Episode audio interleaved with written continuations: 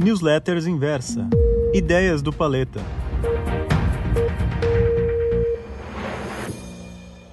Os 49ers na era dos juros baixos.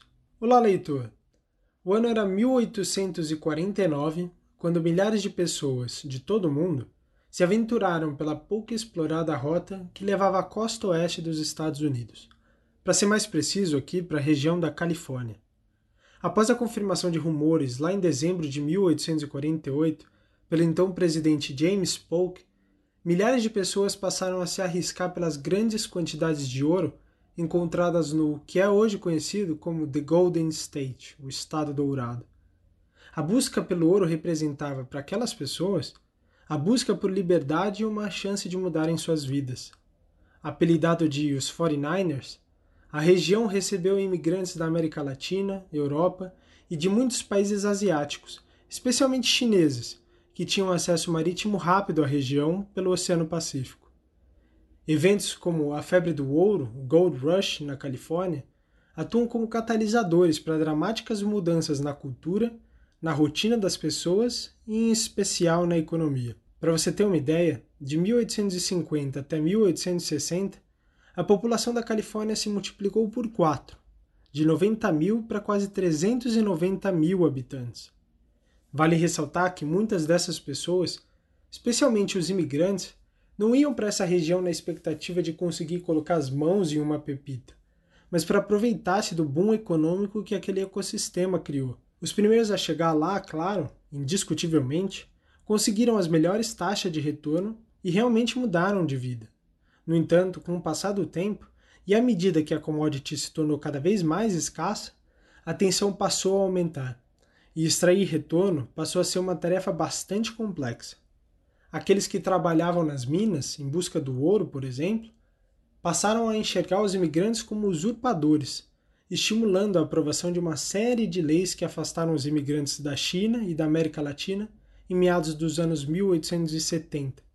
Bom, Quaisquer semelhanças com o que se passa no mundo nos dias de hoje não é mera coincidência. Com as taxas de juros no mundo todo estabilizadas nos menores patamares históricos, temos visto um verdadeiro rush for yield ou corrida por retorno, com os investidores saindo do conforto da renda fixa e buscando alternativas. Obviamente, como aconteceu na Califórnia entre os anos de 1848 e 49, os primeiros a chegar já têm colocado no bolso as pepitas maiores, mas certamente ainda existem oportunidades. Nos Estados Unidos, por exemplo, como coloquei em um gráfico na edição em texto dessa newsletter, podemos ver que as empresas que compõem o índice S&P 500 se valorizaram muito em função da queda e estabilização dos juros desde a década de 1980. No Brasil, olhando para a realidade atual, um exemplo claro para mim de oportunidade pouco explorada vem da indústria de fundos imobiliários. Hoje, a indústria de fundos imobiliários listados na Bolsa de Valores, na B3, soma um patrimônio próximo de 99 bilhões de reais. A valor de mercado, todos os fundos juntos valem alguma coisa perto de 85 bilhões. Destes, 74,4% estão nas mãos de investidores individuais, pessoas físicas, com apenas 19% na mão dos grandes investidores e profissionais. E por que isso é importante? Bom, pelo simples fato de que o investidor individual tem hoje oportunidades de investir em fundos que muitas vezes valem frações do que os seus fundamentos de longo prazo sugerem. Isso é, estamos falando de um mercado que é muito mais ineficiente do que é o mercado de ações. Só que, assim como na corrida pelo ouro na Califórnia, essas oportunidades não vão ficar aí por muito tempo.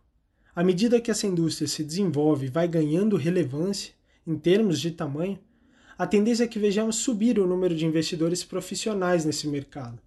Isso é importante porque o investidor profissional tem maior controle das informações e também faz mais contas.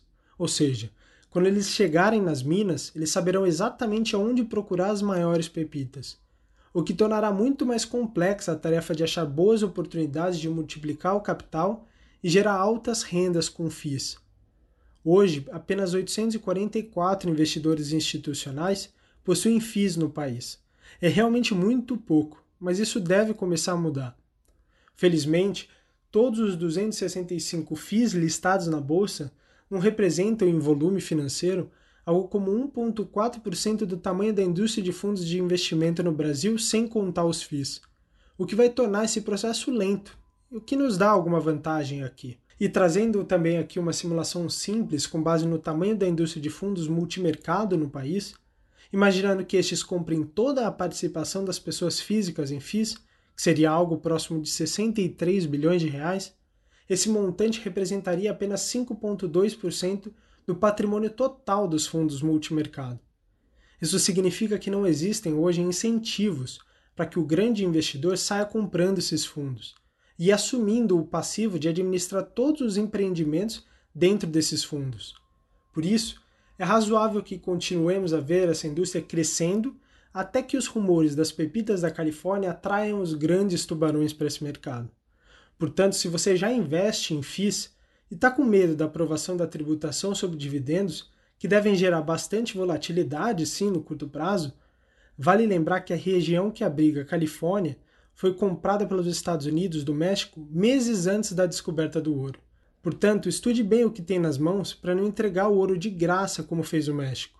E para não se lamentar depois, acusando os tubarões de tornarem escassas as boas oportunidades. Bom, você gostou dessa newsletter? Então me escreva no e-mail ideias.inversa.com.br. Um abraço e até a próxima!